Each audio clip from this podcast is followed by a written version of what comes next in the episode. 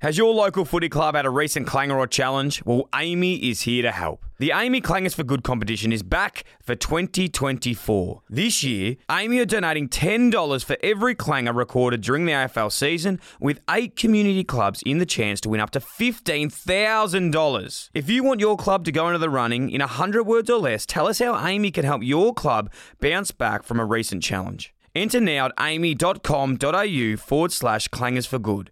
That's aami.com.au forward slash clangers for good. T's and C's apply. Kayo's got you covered for this footy season with every game of every round live and ad break free during play. AFL, here we go. Carlton versus Melbourne with no ad breaks during play. That is going to be an absolute banger. Last time these two uh, got together, well, not the last time.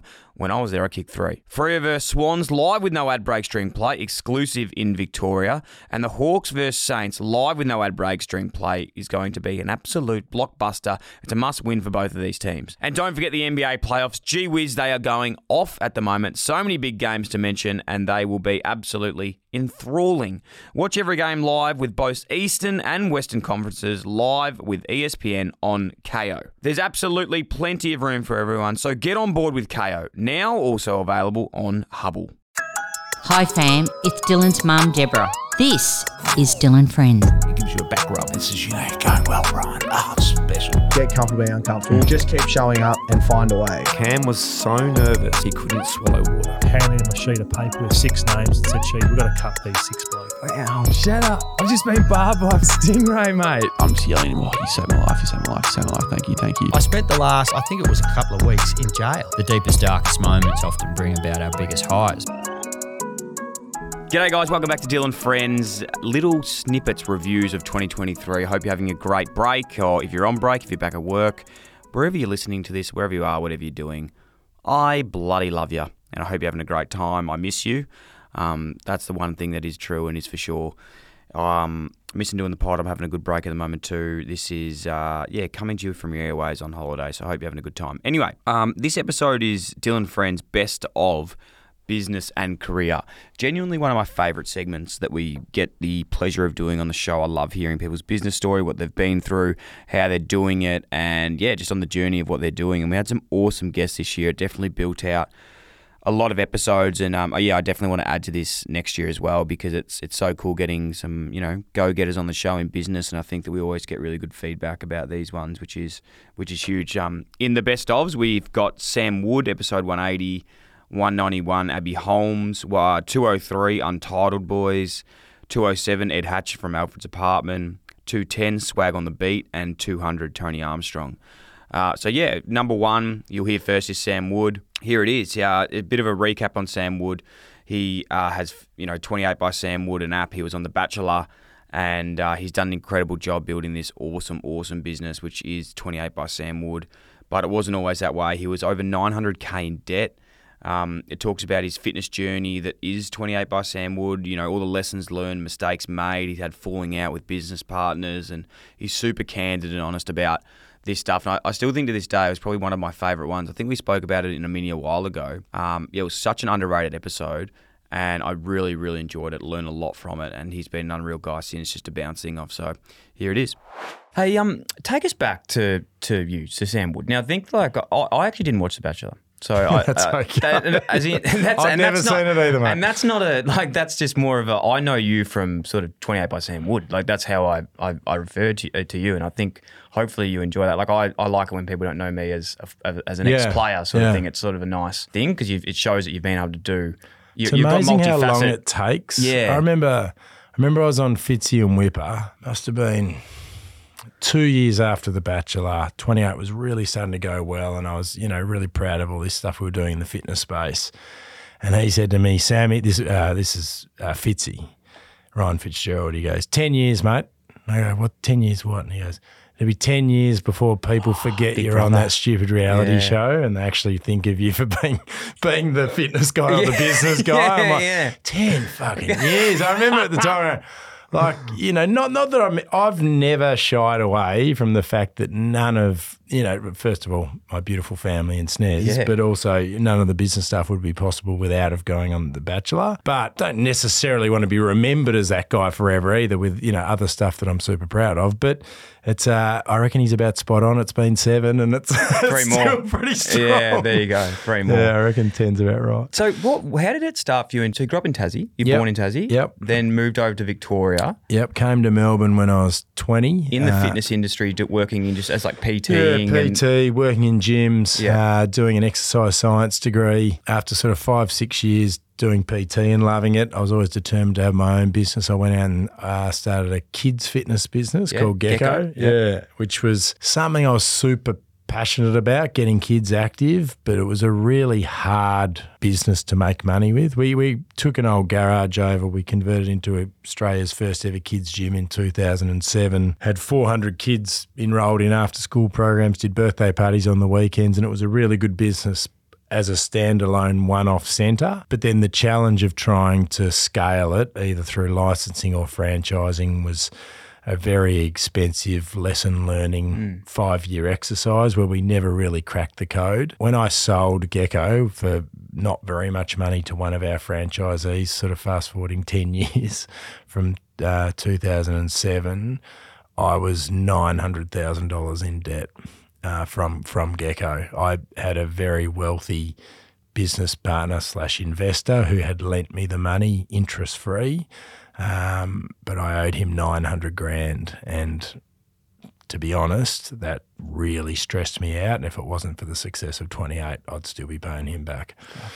Yeah. So was that just big? Like, how big of a lesson was that for you getting in? Like, I- because yeah. that you're talking about going into sort of the fitness industry because you, you can go into fitness industry and not actually understand the business side of things too. Yeah, like and I definitely didn't. I mean, uh, no, It's a not lot of money. d- nowhere near compared to it now. I, I was just, I was blindly optimistic, and he believed probably ninety percent in me, ten percent in the business. But he really thought Sam's going to pull this off. Like he liked me, and he sort of believed in me. I think more on a personal level, and I'd ask him you know, like it, it wasn't like he just kept forking out money. Like it got to the point where I really had to sort of convince him and say, look, I just, I think we're really close to a turning point if we just have a bit more money to try a few more things.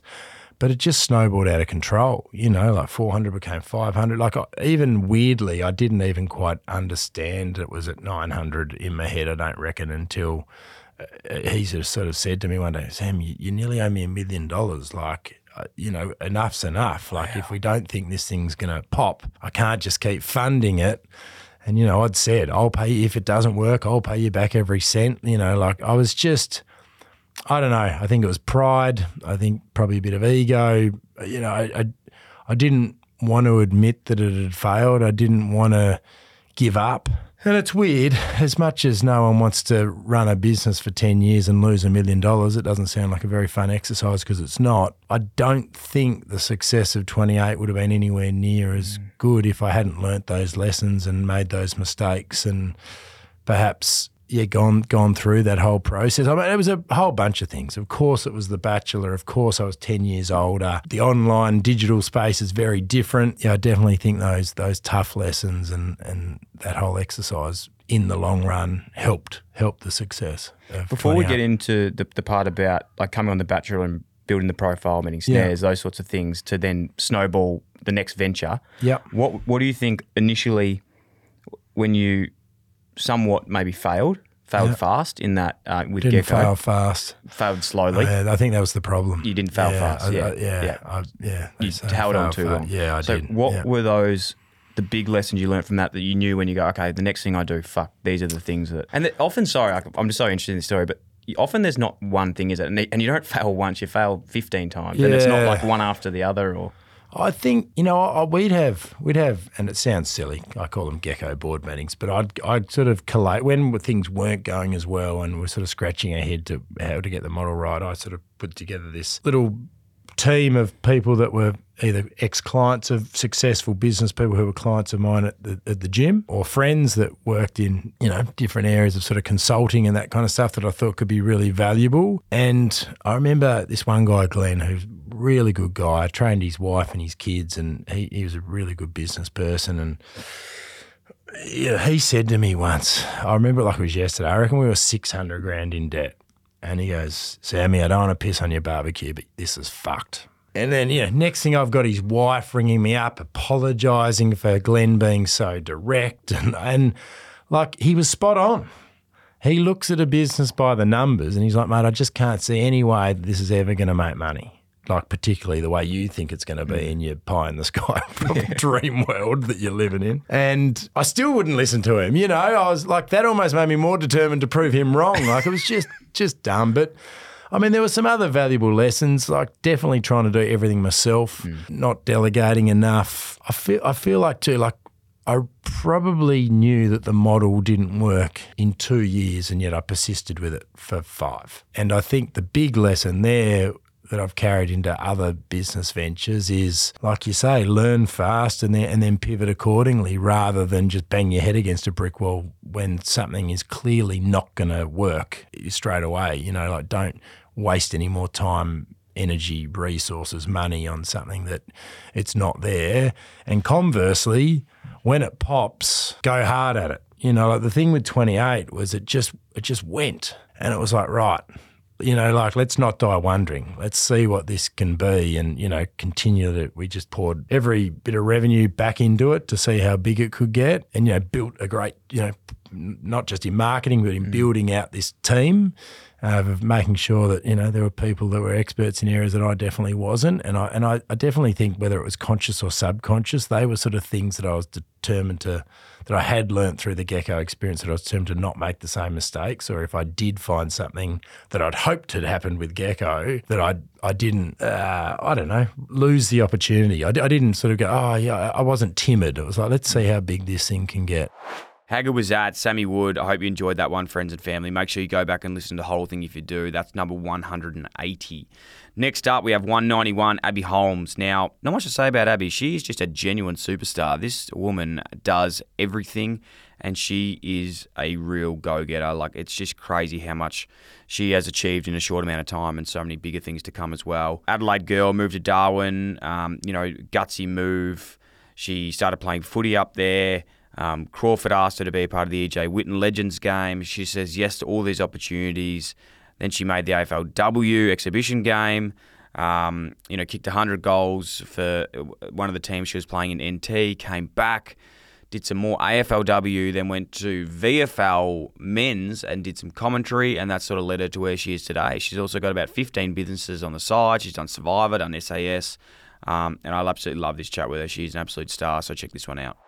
So I look back when I was 21. Um, so netball was a big part of, of my life. I was, um, you know, playing state league netball in South Australia from the age of 15. I was lucky enough to represent Australia at a junior level, and I had every aspiration to play at the top level for a very, very long time.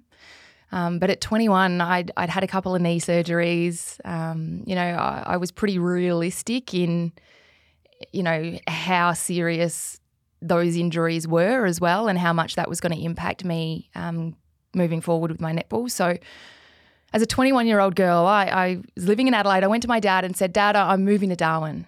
And he's like, What do you mean you're moving to Darwin? You've never even lived out of home. You've never stood on your own two feet. I'm his baby, right? I've got an older sister. And I said, not only that, I said, Dad, I'm moving to Darwin for a boy.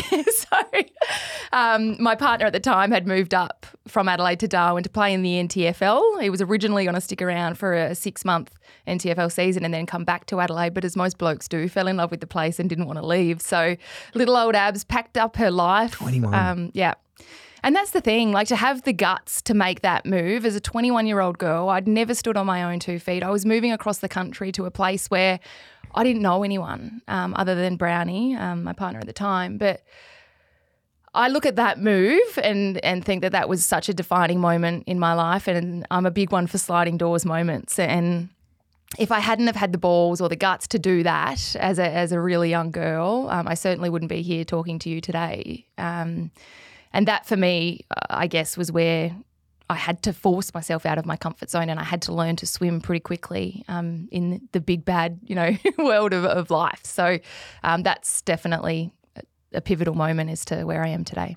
I uh, I don't want this to be missed in this in the episode, but that's you must look back at like that yourself. You know, you like reflect on the 21 year old version of Abbey and and go, fuck, I'm so proud of you, like to do that and, Yeah. and make that call. Like I was, I speak about a lot on the show, and Darcy will, will contest to this, but the fact that I got an opportunity to move when I was 26, and to be honest, I was such, in a nice way, a piece of shit. Like I Mm. just lived in the same area, Yeah. knew the same people, didn't challenge myself. For you to do that by yourself on your own accord is huge. Yeah. And I think for me, like having a son, you know, baby, now, and any advice I'd give to any young person is move away, get out of your comfort zone, go and do something, and you just grow up so much. I 100% agree. You've got to put yourself out of your comfort zone because that's where the magic happens. Mm. Um, you know, and from my move to Darwin, obviously the first thing that you do is, well, I got a job in real estate. I'm a real estate nuffy, as I said off the top. But um, so I was selling houses. But the first thing that you do is you go and find a netball club. You know, that's how you're going to make friends. That's how you're going to meet people in a new town. And I did that. And then interestingly, up in the NT, footy and netball seasons don't clash. Like down here, they're winter sports, so you kind of play them from March through September, whereas up there, you play netball from March through September and then footy from October through March. So you're just playing sport 12 months of the year. But it was only when I moved to Darwin that I really got the opportunity to play in a fully fledged footy competition in the NTFL. And it was the netball girls that convinced me to go out and have a kick in the off season as such. So that's how I kind of landed in footy and was yeah lucky enough to go down to the Waratah Football Club and have a fair bit of success there in four seasons with them. Um, and yeah, that's where it all kind of kicked off. I uh, correct me if I'm wrong, but I find the ultimate success sometimes is the fact that when you do so well in multiple careers, that people forget that you're a good footy player as well. And I'm not Mm. saying that I forgot you're a good footy player, but because you've done so well now in commentary and other parts of your life, Yeah. you're not defined by one thing. Well, it's interesting. Even walking here today, Facebook memories. How good are they? Oh, the best. oh, actually, sometimes, sometimes they're good. Sometimes they're a bit oh yeah, scary. true. That's true. Why did I post that ten years Yeah, ago? yeah. um, but no, nine years ago to this Yeah. day. So Shane Crawford was up in Darwin um, for, I think he was there with Auskick. Yeah. Um, but he came out and watched one of my games. And um, one of the, the girls from AFLNT said, Oh, Crawf, that's Abbey. She's just kicked 100 goals. You know, first woman in the country to do it. And Crawf was like, Oh, he was working for the Herald Sun writing. And he was like, Oh, I'd, I'd love to interview her. Wow. Um, so nine years ago to this day, Crawf literally, yeah, did a double page, double page. How good. That's nine years ago. And that was nearly the was that the start of sort yeah, of everything. Yep. So Shane Crawford, uh, uh, like my mum loved him growing up. Oh, I'm every- a, a die-hard Crows supporter, Everyone but Shane everyone loved. Crawford. Yeah, Oh, yeah. totally. Um, so Shane Crawford asking to interview me, I'm going, what is this? What is happening? Um, and then so I sat down, I had a chat with him for an hour or so, and off the back of the chat, he said to me, "Abs." I don't know if I can do it, but if you're keen, available, um, I would love to have you as part of the EJ Whitten Legends game in my team for the All Stars. And I just went, oh my God, like I'd love to. But then I left there going, piss off, Crawf. Like you're just saying that to be nice. Yeah. Um, you know, he's not going to come through. That's just, you know, a, a flying comment that you throw out to, to try and make someone feel, you know, good. But lo and behold, Shane Crawford came through with the goods. And a week or two later, I was flying down to Melbourne from Darwin to go on the footy show and, and be announced there. And so I look back at that moment even and, and, you know, I, I'm so grateful for, to Shane Crawford for taking the time to interview a, a young girl up in Darwin, um, having a kick with her mates, you know, and from that, that came that article and then the EJ Whitten Legends games. And that's when I was kind of thrown into the media space with Yeah. TV and radio interviews and worked out very quickly that I loved it and that would potentially be something that I wanted to pursue. So, Unbelievable. And that just shows the snowball effect of things like that. But taking the opportunities too. You've got Yeah. to say yes. Oh, my You've got to goodness. say yes. I'm a big one, and I say to everyone, just say yes to every single opportunity that presents itself because you never know where it's going to lead. It might lead to nowhere, and that is so fine, mm. but it might change your life. And, and I'm a perfect, I guess, example of, of how following those opportunities can change your life. And this is a, like a, a massive reason why I think from chatting to you uh, a few weeks ago, why I wanted to actually chat to you in depth. And I know that you know this, and I know that a lot of people close to you would know this, but there's no coincidence you are where you are now. Like, there's no coincidence you are successful and you've done all these things. Like, if you look at your story, it is just from continually wanting to improve, which Yeah. is the message I want people to get from this today. It's it's it's honestly textbook for any young person that needs to go out and wants to do what they want to do in life. So I'm really excited about it. And again, I'm, I keep pumping you up, but it's because you, you really deserve it. Um, before we get into the footy show and how that changed with the footy and Mm. going to the Crows, talk me through that time around when the AFLW came in, you were playing for the Waratahs, Yeah. and you were, you know, you had a bit of a kick in the ass, going like, "Well, I was, you were pissed off that you weren't pissed off, but you know, Yeah. you didn't get the opportunity." So Yeah. what happened for then you to go to kick the hundred goals? So it was actually, I started playing for Waratahs. Uh, my first season was the 2012 13 NTFL season. They fall across, obviously. Yes, the wet, yeah. Yep. Or the wet season. And I wa- rocked up to training. I was so nervous. I was so nervous. I, I did, once again, new town. I hadn't met any of the girls from footy other than the girls I was playing netball with, of course. And rocked up and my coach took one look at me and he was like, You're a midfielder. Like, you know, you've got the the size that you can get in and under and win the contest and get us get us a ball really. And I was like, Yeah, no worries. Like just do anything. um, in my first year of footy, we kicked sixty seven and that was I just kept gravitating forward and, you know, hungry. Yeah, we like that. Um, Not many handballs were not many handballs were there, soz guys. Yeah. Sorry. Nah. So sixty seven in the first year. You by yourself Yeah. from the midfield, You, you midfield forward. Midfield, yeah. Yeah. And then at the end of that year, they had the obviously 2013, the first ever exhibition game between Doggies Doggies, and Melbourne. yep. Yeah. And no girls from the NT were drafted. And that really upset me because, not for me personally, but I, in my, my mind, there was so many incredible footballers and athletes in the NT that deserved the opportunity to represent and to be there with one of those two sides. Um, so I look. I, remember, you know, my mindset heading into that next season was I wanted to kick hundred. I wanted to do it, and I wanted to bring more attention and interest to the amazing players in the NTFL and get more girls drafted. And you know, it certainly wasn't just about me in that season, and I'll get into that. But anywho, so the second year. I looked at my mum and I said, We're going to do this. We're going to do it. Like, we've got such an amazing team, such a talented group of girls. Um, we'll get there. And it was only after about 50 or the half century that you're going, Right, this, this could actually happen. Did you hit the half, the 50 pre middle of the year? Or was it like, did you come home with a wet sail? Or was it like you did the work early? Um, it was pretty consistent. Was consistent, Yeah. okay. But I remember How many goals is that a game, by the way? 20, 100? it was 105 or dropped mass 14 year- games. Yeah, I dropped mass in like year eight. Just trying to work that out. 105 or 105. 14. So what's yeah. that in a game average? Oh, seven ish. Seven ish a game. Yeah. But I remember during that season, it was so surreal because, you know, normally you have your leading goal kickers for the men's and, uh, you know, everyone's up there. Whereas the NTFL were amazing and they had me with the boys. So they had me sitting on top with, say, 47 goals. They had Damian Cupido second, who was playing in the NTFL. That's sick. Um, but yeah, so we we hit the the hundred, I think, with one or two games to to spare. Um, but it, certainly wasn't an individual accolade. I said this to you on Friday say knockoffs this, you because we just had a, an incredibly dominant team. Um, and and once again, from that half ton, I had complete buy-in from my teammates. I didn't I didn't go out there and I didn't tell them at the start of the season that this is something that this is a goal of mine. I, I didn't. It was only, um, you know, probably from about the 50 odd that it became pretty evident that that's what we were chasing as a group and, and we were going to get there. So, There you have it. That was Abbey Holmes. As you can tell, she is a legimondo, and uh, we'll definitely get her back on the pod next year.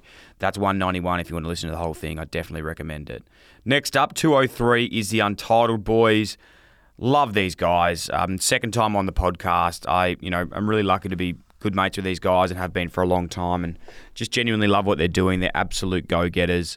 Spoke about sort of bouncing back after COVID. Um, obviously, being hit with a lot of sort of rules and regulations with the um, festivals, you know, we really couldn't do a lot of that sort of stuff. They told some more stories about getting Nelly, an overseas artist, and how to sort of get them over there. Spoke about a lot of sliding doors moments as well, and you know, there's no surprises they are as, as successful as they are because they just keep going. They talk about this one story about just said, you know, getting said no to so many times. So I think they flew over to London and had a meeting with them, and they just couldn't say no. Um, they spoke about booking Nelly Furtado, spoke about Dom Dolla, um, spoke about Central Cee coming to their festival, and yeah, these these episodes are just unreal, and I know that you all love them. So we'll definitely have to get the boys on again next year too. Uh, enjoy. Kayo's got you covered for this footy season with every game of every round live and ad break free during play. AFL, here we go. Carlton versus Melbourne with no ad breaks during play. That is going to be an absolute banger. Last time these two uh, got together, well, not the last time, When I was there, I kicked three. Freo vs Swans live with no ad break stream play, exclusive in Victoria. And the Hawks vs Saints live with no ad break stream play is going to be an absolute blockbuster. It's a must win for both of these teams. And don't forget the NBA playoffs. Gee whiz, they are going off at the moment. So many big games to mention, and they will be absolutely enthralling. Watch every game live with both Eastern and Western conferences live with ESPN on Kayo. There's absolutely plenty of room for everyone, so get on board with Kayo. Now also available on Hubbl. How about like the evolution of the events as well? Because one thing that you guys have to be careful of, and I know that you are so good at this, is the fact that you two have been so successful and Untitled Group's been so successful. Like when we were chatting last time, the reason it sort of has worked for you guys is because other people maybe didn't adapt to the times or they didn't grow with the youth. And like over the last like three, four years now, like I've even found being 30, I'm like, I don't know what the fuck people are doing these days. Like you quickly grow, you quickly like go, I'm not cool anymore. So you've had to like adapt and stay cool with like a younger generation. Have you found? Like, has there been much change? We we we've employed for that more Yeah, or less. right. Yeah, yeah, yeah. We we try. You know, there's a lot of there's a lot of tools that you can use, especially with with um, just back end like monitoring. there's data, but ultimately, you know, I'm hip. Yeah, I know, yeah, I know. yeah. A lot of with it is this gut feel. Like Yeah. it's just are Like, the kids going to enjoy this? per- are they are they not? You know. Perfect example. Perfect example would be um, the Nelly Furtado booking Yeah. for Beyond the Valley last year. So many other promoters and people just around the world contacting us, going, "What? The, what Nelly Furtado? What made you? What made you think of that?" But particularly, I think the biggest change to culture at the moment has been the rise of TikTok, Yeah. um, and just how popular that is, just as a tool, but also just you know the way people live their life, how information travels. And we knew that Nelly Furtado's so- edits and songs were just going viral on TikTok. She was having such a resurgence. Um, but she hadn't done a show well, in Australia for over 20 years, but just a show in general for over six years. So um, Nelly was, as far as everyone was concerned, retired. Um, but we knew she was having such a moment. And for a festival that's kind of having their big moment in Australia and for an artist like that to come back, it was just the the perfect timing. So smart. So, um, and you know, Phil Phil was the one that kind of like How do you re- so like just say you're there? How the fuck do you go like all right, Nelly Furtado? How do you contact her?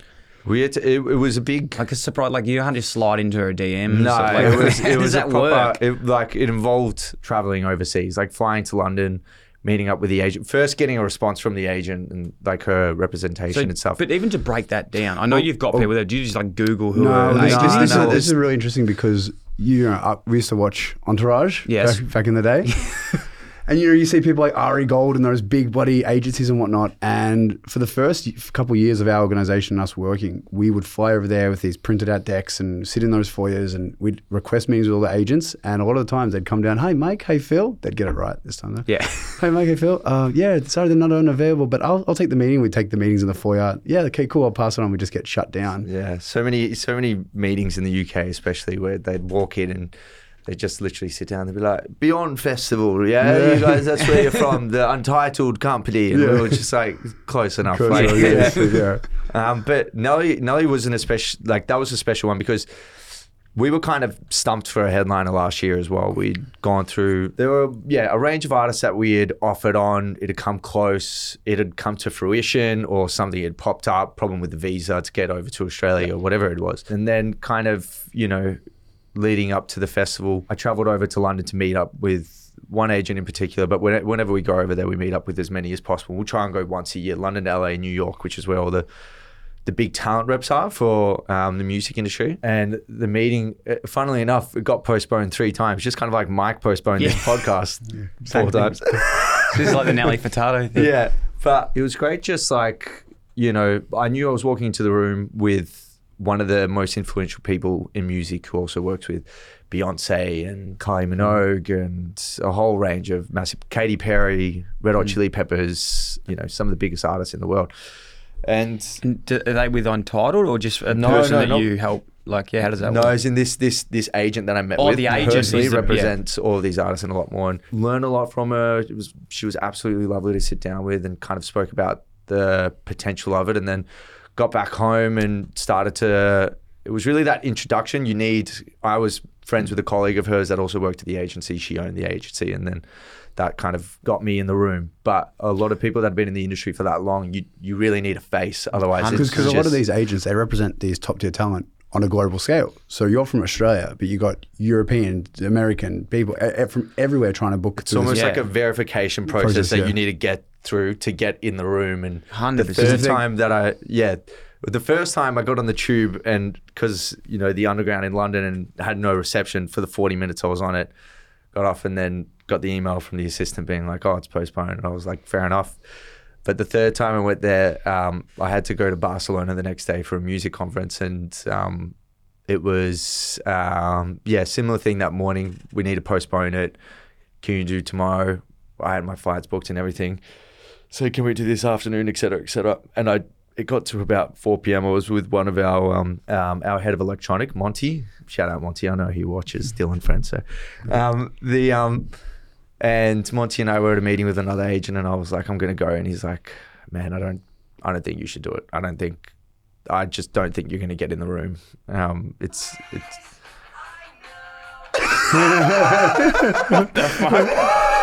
So that's all the small things just going off in the background. Sorry about that. But anyway, we, I, I I honestly got lucky that day because she wanted to speak with us, but it came down to a position of availability. Hmm. She's just you know one of the busiest agents in the world. And then I just went to reception, like when I got there, and I showed them the emails, and they're like, "It's kind of weird, like just this random random man from Australia rocking up at at at reception and telling us that you want to meet our boss. Like, Yeah. you know, we can't just let you into our office, can we? and I'm like, oh, I'll just wait. And I was like, how long do you think it'll take? And they were like, I don't know, maybe two or three hours. But anyway, I it love those, I love those sliding door moments Yeah. though, because like you think about it, if Phil didn't didn't wait there at that lobby um, to have that meeting, and then obviously there's a series of events that follow. The, the best thing was that following that, we sent an offer. We got told no. A couple of weeks later, we sent a revised offer. We got told no. It took got told you know that happened three or four times. And we thought, no, this, this, this, we stayed persistent. There's got to be something that, that that's got to happen. And, and actually, not many people know this, but it was 72 hours before the Beyond the Valley announced, and we had our lineup with no Nelly Furtado on it. And Phil and I are looking at it, and we're like, no, no. And Phil said, I'm going to call. I'm going to call her one more time. I want to get on this call. And Mike went near the call, and I'm like, Phil, it's it said no, it's not happening. Please, you know, we get we actually probably was the biggest argument we'd It ever was, the had. fir- it was the first, like, not physical, but first, like, fight we've had. You were slapping the table. I was slapping the table on him. I was like, I, don't need it- you. I need you. I need you, Mike. And if you're not going to go, and he's like, and I'm like, all right. Phil and I get on the call. We go, okay, it'll only happen if X, Y, and Z happens. You know, she's got family, a got bunch of stuff family. to consider. Well, we spoke about this last time. The request. The request, Yeah, the yeah, contract, yeah, the contract. like- well, this is the funny thing because Phil and I, you know, our, our two business partners, uh, Nick and Christian, uh, bless their souls, they are fucking amazing, incredible, and smart humans, uh, but also operate very differently to Phil and I, and they ground us a lot. And we have these crazy, like, yeah, let's do this or do that, and they were both offline at the time, and Phil and I had to. Get this locked in. We're the like, keys to the We're the keys to the. Yeah. Yeah. we're kids. Kids keys are- to mum and dad's car. yeah, kids, kids, kids are home, home alone, and they've got to book the rest of the Beyond the Valley lineup. and Nelly Furtado is like, it could happen if X, Y, and Z happens. And I'll never forget Phil and I. We stayed up doing shifts until like 3 a.m. and then we were still getting to the office till 9 a.m. But it was just four days in a row that we had to do it because we had to announce the lineup on the Thursday. We had Triple J, everyone locked in. And on the Monday, like you said, 72 hours beforehand, on the Monday, we were like, okay, we want to do this. We took the call with her that night and we started the process. And it was just every single night because of the time difference between London, Toronto, Melbourne. And then I'll never forget, it was two nights before where we were on a call and we got this feedback being like, look, I think we're close. Travel is really difficult from Toronto to Melbourne. It is. It's ages away. And they were like, you know, there's family and stuff like that. There's a big crew, there's dancers. Keep And in then- mind, keep in mind, we're very sleepless because again, up till three in the morning, then up at six in the morning because like you just seven two hour dash. Yeah. And and I'm on the phone to Phil and she's like, look, we got a crew of twenty. We got to get there, and I'm like.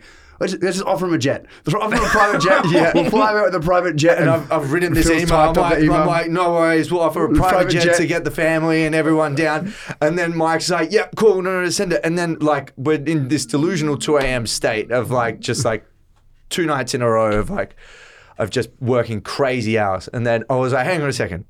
Have you ever flown in a private jet before? And you know- he's like, he's like, no, have you? And I was like, should we look I up was the cost should for a we- private How much jet? does a private jet cost jet. from Toronto Get- to How much Melbourne? does a private jet cost from, from Toronto? I actually wouldn't have the first. Half a million US dollars return. would have literally like sent us bankrupt. um, so we like we had luckily we waited till the morning. I'm like, okay, no jet, no jet. Maybe, maybe, maybe we fucking we'll, we'll Jack Harlow it up and go first class. Or something, you know, but um, look, in the end, and I kid you not, it was that that kind of effort. Nally confirmed the morning of announce. Wow. We had to go to our graphic our our, Graphic- yeah. our graphic team, our, our whole team. Like shout out to our whole team that. You know, we don't want to They put that. flipped it around They flipped it like, around. four you change hours. a press release. You change the thing. We even had street flyers out there. If you would have seen them, they don't have Nelly Furtado on there. We, Phil and I just went around with everyone with a texter and just said, "Cross Nelly." Um, but you know, you fast forward to the event, and that was just one of the most kind of iconic festival moments. Uh, I, you know, particularly I've experienced. Um, just to have such a diverse, like a crowd from you know everyone from you know 18 Yeah. all the way 40s, 50s, whatever in our audience because it was New Year's Eve, so we had a lot of people come down just for New Year's Eve. And have songs that were made 20 plus years ago, just whole 35,000 people like, screaming them. I, I still remember those like I'm like a bird. I'm and, like a bird, man it's my mum's favorite promiscuous, song. yeah. Like, yeah. Um, but then I think the craziest thing that happens, you've got Nelly that finishes. You've got homegrown hero, obviously global superstar now, Dom Dolla jumps on after with her. And, you know, there's this TikTok uh, video that was going viral at the moment. It was a glue, uh, Bicep's glue and Nelly Furtado Say It Right played together. Yep. And we're like, let's be the first ones in the world to be able to do that moment live. So Dom said, I'm, I've got a special guest. So Dom, Dom played the song and Nelly Furtado came out again.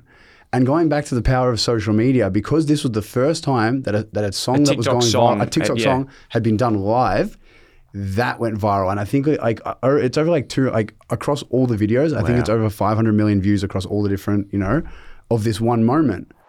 How crazy are these crazy, crazy guys? I love their stories, and uh, I'm sure there'll be plenty after their big festival will Beyond the Valley uh, in the off season. So we'll have to get them back on to talk about that, which is exciting. I know my boy, uh, our boy here at Producey Josh Moffat's heading up there. He's tried to ask for some VIP tickets. So if you see him, make sure you say good day. Uh, next up, we have Ed Hatcher, 207. Uh, Ed's been an awesome guy that we've met recently. Um, Shawnee Boy actually joined this episode too because, you know, him and Ed are really good mates as well and spoke about Ed's brand, Alfred's Apartment, and how it all came about. And, you know, there's a lot of things that we learned from Ed through this chat because we're trying to do our own thing here at Clubby and Producey and all of our other pods with More Greens as well that we're really trying to build out that apparel side of the business, which has been really cool. And, yeah, spoke to Ed about the company and how he uh, bought it um, actually off some some friends that he was working with, and it was actually just more of a cafe, and he turned it into you know a surf brand, which is um, which is crazy.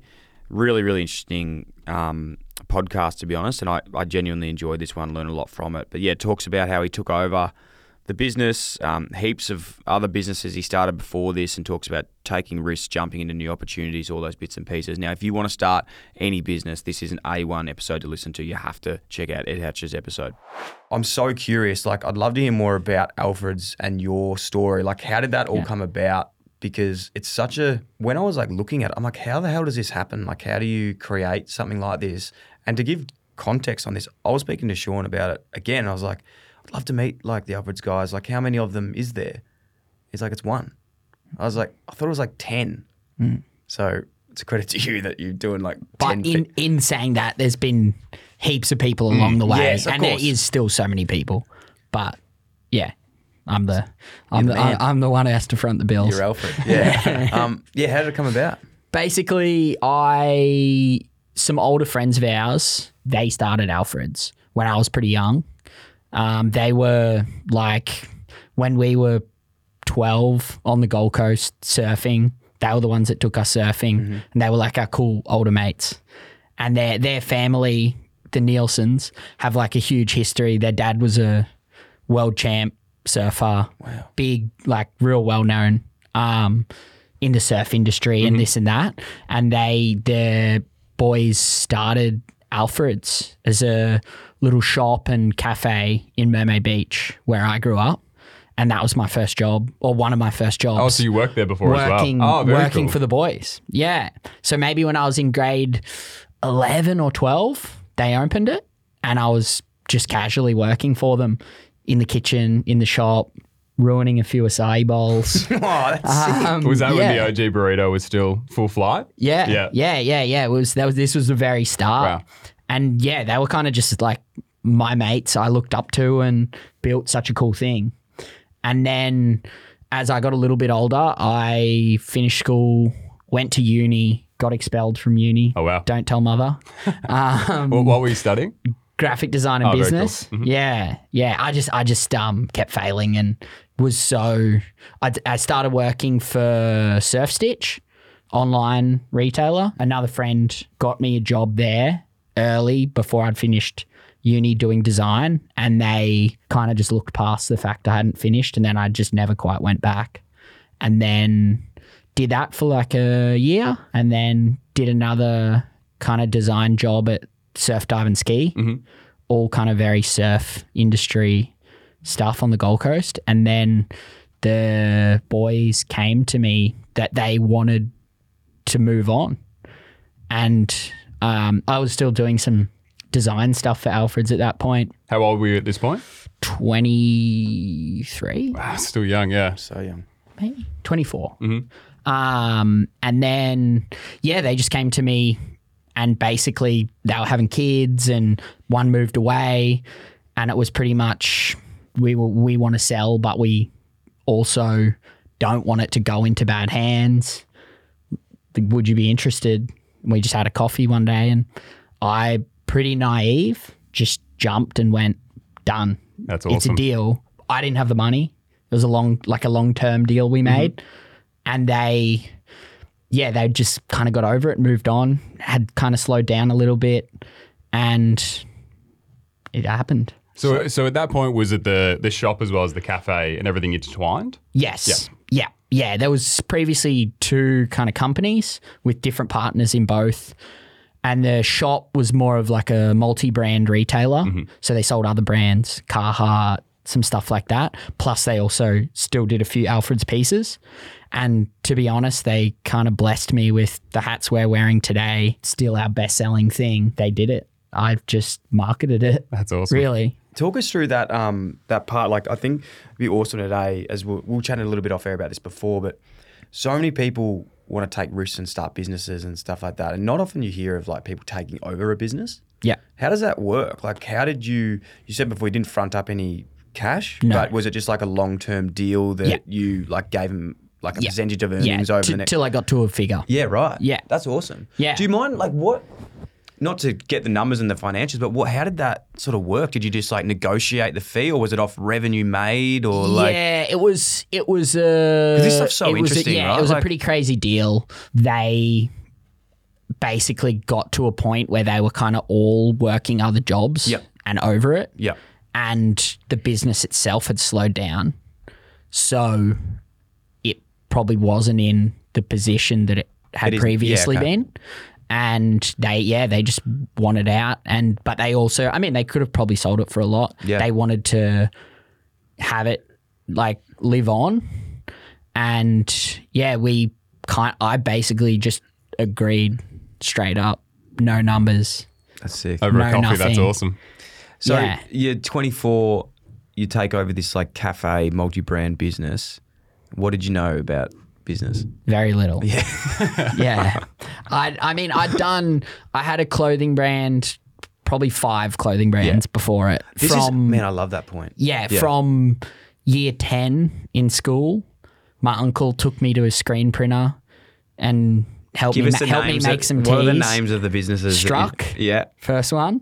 How did that go? Uh, Struck didn't go so well, but Struck, Struck ended up with a batch of tees printed on women's tee blanks, tiny little sleeves. You had to wear an XL. baby tee, you were just yeah, yeah, we were early on the baby tees. Yeah, Come back in. Um, disaster, but fun. Yeah. Sold a few at school.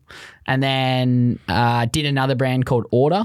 Did a little bit more. Still did a bit up until even like a year into Alfred's. We still did that. Maybe on ice for another day. Nice. Uh, we did a beer. We did a beer called Thursday Brewing. I still, that's another one I still got on ice. Actually got the Instagram back the other day. How good's that? Made sure I kept that. Yeah. Was doing that and order while I took over Alfred's. Then it all just became a bit much. Yeah. And just went full time on Alfred's. Love it, man. I think there's this awesome point. We speak about it a lot, but it's like that that idea of if you started your business and you're not embarrassed by it, you started too late. And I, like, I heard this on one of yours I listened to, like- and that hit me straight away. yeah. I went, um, "There's even still so much stuff that currently you, that with struck you straight Alfred's." away. Yeah, that struck me. that struck you straight away. There's so much stuff still to this day that's only six months old that I'm like, "Oh, this is embarrassing. it it's like- a shocker." Yeah, but even like the stuff that we're releasing, like one, because you put so much work into it, right? I, I relate it to nearly like a band, Yep. where like you you make a song, and while you like say like the Chili Peppers come out with like Under the Bridge, they've probably played that for six months before they release it. By the time they're touring that and they release a song, they probably fucking hate it. And it's like with a lot of the stuff sometimes, like I don't know if with the design shit, but it's Oh, like 100%. Like we really, I'm like, are people gonna fucking buy this? Because I'm over it. Like I've seen it that many times now. I mean, even last night, my reaction, we had those, you know, quick early orders. Yeah. I was like, whew, I'm so fuck, glad. Thank yeah. fuck people actually like this stuff. But um, no, so good, and I think that that's like a really, really good point for a lot of people getting into this. Like I, I suppose, like the, again, the reason I wanted to get in this chat today, like such three different ways, right? Like you've come from a background of like design and working in stores in retail to then like acquiring a shop and turning that into your own with your own spin on it. Sean, you've come from like a total different background. You've worked in a reputable like career that you could have stayed in for the rest of your life, but you Mm. decided to jump ship and do something completely different. Um, and I've uh, just, I actually don't really know how to explain what I've done, but it's just like, I don't know, just jumped into something and tried. I actually didn't try and start a business. Like I was just doing a podcast. I didn't even like this whole thing that's happened was not a like I didn't actually think it was going to turn into anything, but it's just evolved over time. So I think there's three different ways that like there's not one thing. But I love your story about starting shit. Like before um, Dyl & Friends and with more grains and stuff we did, we had like my missus and I had so many ideas. We had these um, dog collars that we were going to do called neighbor hounds. Um, and again, I've got the handles, got the website, still still something in on ice Yeah, in the keep it. background at the moment. And I like if you looked up my ABN lookup, which I hope you don't, um, the amount of like business names I've acquired over the years and Instagram handles I have for like a rainy day, it's all there. But I, I love that. It's like what you've got to now. There was probably six or seven shit business, not shit businesses, Oh, but other ones that didn't, very you know, work out to get you to where you are. There you have it. That was Ed Hatcher 207. As I said, send that one on to your mates when you always talk about starting something. That's the one to go to. Next up, we have 210 Swag on the Beat. I love these guys. They're internet sensations, traveling the world, doing live performances at the moment. And watch this space. They might even have a podcast coming out soon. Um, you know, these guys started in lockdown as well, just living together, making TikTok content, and have turned, you know, what is a passion into a business. And they've been doing really cool. They've had some live shows and spoke about failing fast, comedy, but then, yeah, as I said, turning it into a business as well and making it a living. And yeah, spoke about building confidence and just putting themselves out there. Um, and it's a really funny episode, but also really a lot to learn from too. So here it is. How does it work with you boys? Hey? Like with all the videos you do, and obviously, like from, I'm sort of skipping a little bit here, but I'd love to know like the dynamic, right? Because something I'm always so fascinated about with creatives, and I suppose I've sort of been in this world too, where you like start a business not knowing it's going to be something, right? You, you have no intention of it actually becoming something. But then you've got to work out like we're creative, we have fun together, we're mates, we love each other. But then all of a sudden, fuck, we've got to actually turn this into a business now too. And there's writing that needs to be done, editing, finances, promotion.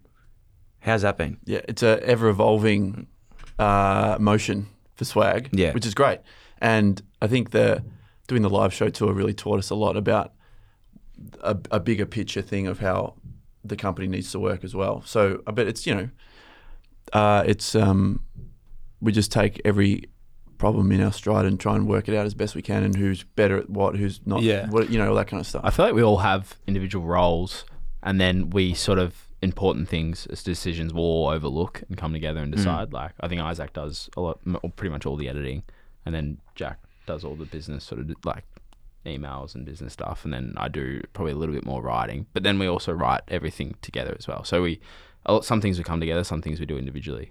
It's really interesting. Like, and there's no aiming towards any of that question. I'm much more curious myself because I found like I've made so many, even as a, you know, I think of all the shows I've started with mates, and it's like there's so many times where I've probably fucked up that like, you, why you got into it at the start versus like Mm. then you put your business hat on. You're like, well, fuck, we're friends first. Like, you know what I mean? Like, I, I reckon I've definitely cooked that a few times with like different bits and pieces. I've always been curious how it goes with everyone else. And it's you're right, it's an evolving thing. It's Mm. always going to be like something you got to keep front Yeah. of mind. But I think like being transparent, having like, because like as, as young men as well, like we have those times where you you start it, but then you got to have like open, honest conversations with each other too, which can be really difficult. Absolutely. It's, a, it, it's like a relationship with a partner. It's like you got to be open communication, like you said, and Yeah. just yeah. If you let things kind of harbor bet like between you, then it'll just unravel. And yeah, just being open and honest with each other, and like looking out for each other, wanting the best for each other, and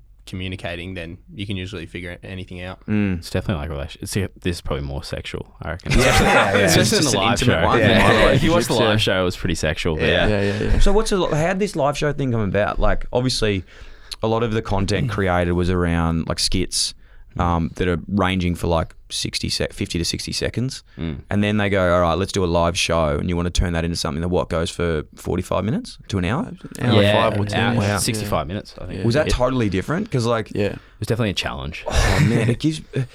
I have this like such a fear.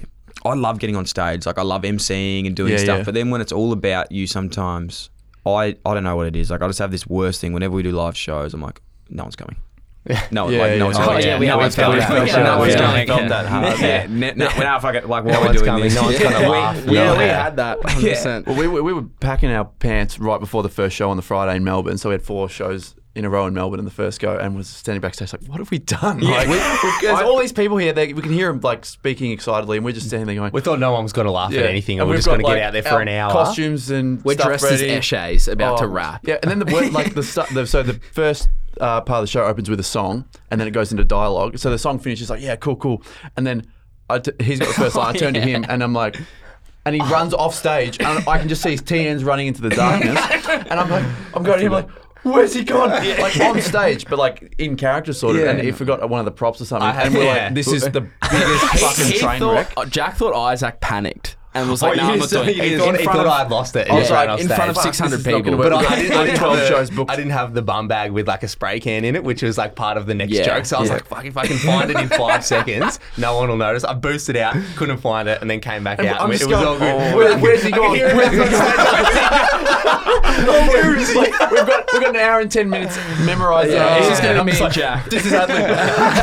so yeah, but then you ended up being like, "Oh, pretend I've got something in my hand," and that got a laugh We- for like the next we- we joke. pulled it was back. fine. The, But- the yeah. improv stuff's always the fun when shit goes Yeah, wrong. yeah. man, yeah. Pe- people love that so stuff. and like throughout the tour, you because you really stick to the script early because you're like, oh, let's just do it. Yeah. And by the end of the tour, you feel way more liberal to. Yeah. You know, we started working with the like people in the front row. It's like yeah, really I reckon funny. the last show in New Zealand, we started to like fuck with each other a bit. Like, I think you tried to stuff up one of my lines. Yeah. He like said my line basically, and then I had to just reset. it. And then and then also we did this sketch where like a, a sex ed teacher is a virgin, and he like ends up like going mental and just bashing a sex doll. And then I think Jack got. I think me and Jack knew that he was going to get another a spare sex doll for Yeah, the last so he- show. Yeah, so the first it. one gets attacks me and I kill it, and then.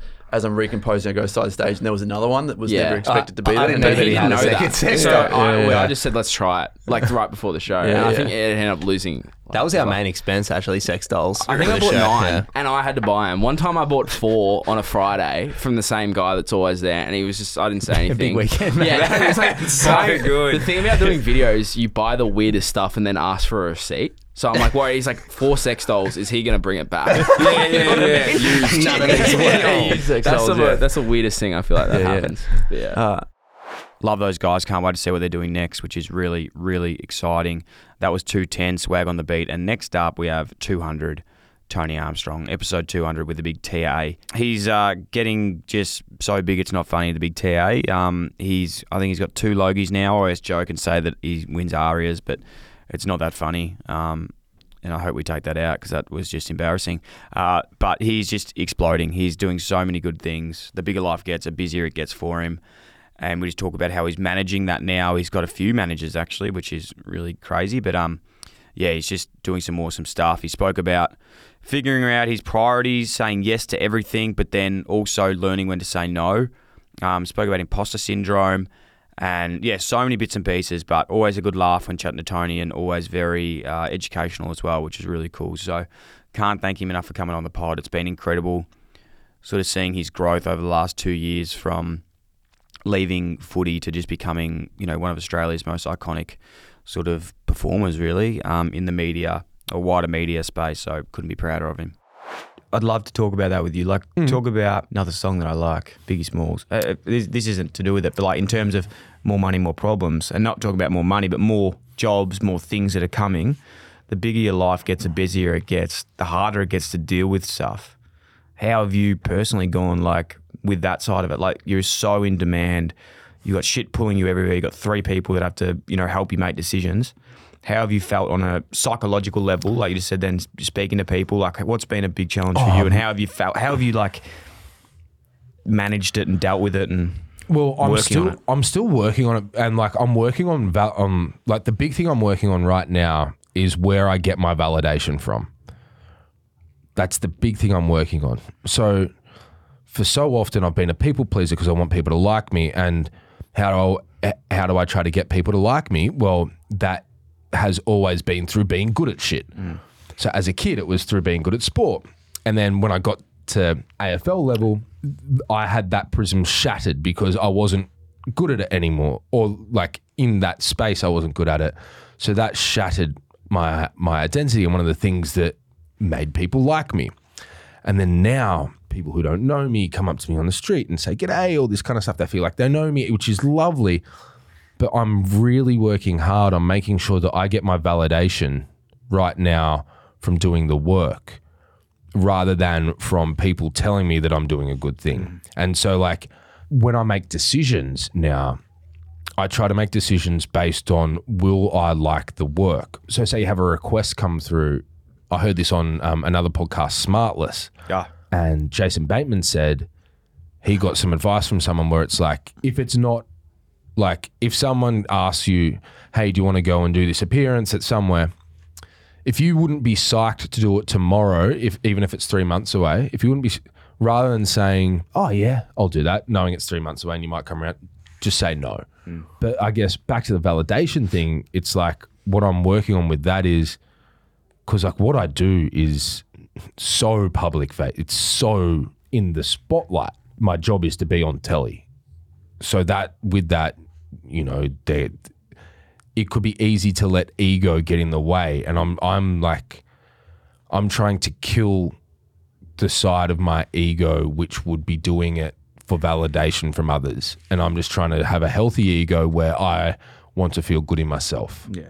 I want to feel good about doing what I'm doing and I'm doing it for me. And then because because of how fickle life is and how fickle you know the arts are or whatever they are, and having gone through it in footy with it, which is also a very fickle world, it's like I think you have to love just the doing of it because if you're if you're only doing it to get it like to feel good through the lens of other people getting around you, then I think Concerning. Well, it's a you- rabbit hole. Well, you're just you're just setting yourself up to fail. Love it. Mm. We had um, Sam Gash on the show. I'm not sure if you know Sam Gash. She's an absolute star. Like she was a lawyer, turned into an ultra marathon runner, has done Survivor, like just this awesome thing. And she taught me this unbelievable piece because, like, with podcasting and with interviews and with chatting to people, like you only sort of um. Yeah, nice. Darcy's just grabbing some more wine. We love that. No, we love that. We, Hell to the yeah. you only sort of hear from people when they're at this sort of stage, right? Where you have gone through the hustle, the grind, and all Have these bits and pieces. So just doing another cheers. Um, by the way, Dylan also poured another glass for himself. I I'm still on my first. No, that's not true. So you go through this hustle and grind, you get to where you are at the moment, right? Where you're not where you, like you're at an incredible spot, but you've still got you're still hungry. You're nowhere near. You're not even touching the I'm not stars. even at base camp. No, you're not. But to the notion of when you're maybe a little bit backwards of where you are at the moment, right? You're at the beginning. And there's people that will be listening to this in different stages of their life. So, like relating it back to them, maybe. I hate Hmm. speaking for people, but relating it back to them, I was speaking of a younger self, and it's like at the beginning, you have to say yes to everything. You have 100%. to say yes to everything, right? We've spoken about We've spoken about it because this, this is the yes, right? You go yes, and someone goes, "Do you want to do this?" In your head, not really. Yes, I do. Okay, you I'd fucking do it. I'd love, love to, and I appreciate and it. And I'll be there early, Do you know what? How much do you want for it? You know what? Nothing. I'd love to just get the experience. Thanks for the opportunity. Yeah. Okay, so that's the part. You say yes, yes, yes, yes. Then when you've done the yeses and you've got the runs on the board, then you get to a stage where you're talking about at the moment, where your yes turns into a no. Because your yes is actually robbing you from everything else the other opportunities that you have to go into. So it's at the moment you say yes at the start, you yes the fuck out of every Mm. opportunity. You're, you're grateful, you appreciate it, you do it for free, you learn because you, the part about the free and the monetization part is you don't have to be good at it. Because once that gets involved, well, then you got then you better gotta be perform. good. Then you gotta better be good. Yeah. Then you get to that next stage that you're talking about now, and it's like you've actually got to learn how to say no. And saying no, like we're talking about with the agents or with whoever it is, and how you get that done, you got to refine it because at the end of the day, you fill up your burners. There's only time to go into X amount of things, and I found this a really big problem for me. Is I kept saying yes, and and still at the Did you- moment did you say yes for a bit long? I, I still do. I'm Yeah. still terrible at it. And you think about your cups and how, what you're filling up, and you only have 100 percent of Yeah, you've time, only got right? you've only got a pie. I have 110 because I work a bit harder than everyone else. Yeah, I mean, and, And, a bit harder and- than you. and so you're known and you're known I- for that. Yeah, I'm known for that. Mm, mm. So I have 110 percent. I guess my hundred's your 110. So my 110 sort of your 90. I mean, your words. I, I, I'm not going to push back on that. But it's like if you're saying yes to 10 things at 100%, that's 10% into each of them. That's a really good way to put it. Yeah. You can have two things. Two things and you fucking go as hard as you can into it. And that's that's the things that you do. So I think it's a good me- I just think it's important to because people listen at different stages of where they are and it's like you work out what you are and be honest with yourself or where you are because sometimes a lot of people might even go they start saying no too early or they well, well, I remember, like, I, I got my break on NIRS, which is National Indigenous Radio Service. I was, I was calling football and doing special comments for, I mean, it barely filled the car up for the week, hmm. and I'd be doing three games a weekend commentating so off Broadway, so off Broadway. Yeah. And then if I had time, I would go and do a dummy call where I'd just go to the ground, go to one of the spare boxes, and I'd commentate to no, like literally to no one. Hmm. I'd put the cans on. The cans for those who don't understand that terminology is like the headset. I put I'd uh, put the cans on. I thought you were saying like put two cans of Coke on your ears or something. so it so it that's so not funny. um, and and I'd um and like you'd literally sew it. So, fuck man. Sorry, man. Work on that. Sorry, man. Yeah. That- can we take that out? Can we? Can we cut yeah, that? Cut that? cut Cut that? that. Cut that? Um. Can that? Uh, oh, Oh, cut that, cut that, cut that. Um, and I'd, I'd literally just yell out of the box to no one. Practicing. So that's not like no one's even asked me to be there. I'm just there. And that's how I got my break. And there you have it, fam. They are some of the best business and career uh, episodes we had this year. There's so many others as well that we, you know, we couldn't fit in, but they are some of our favourites. Um, let us know if we missed anyone, and would love for you to, yeah, let us know what you think of these. It's really fun putting these together and reflecting on them. We're also going to do some other episodes on education and inspiration. We're going to do some more on uh, sport. And um, yeah, we'll have some more over the break. So make sure you check them out and get ready for a big 2024. And also, if you do enjoy these sort of uh, educational, business, career podcasts, make sure you check out our series Teach Me Please that we started um, this year too. There's so many awesome, you know, chats with industry experts that are just killing it in their fields. And if you haven't heard of Teach Me Please, it's basically just teaching, uh, sitting down with someone that knows their shit in an industry and saying, teach me about this 101.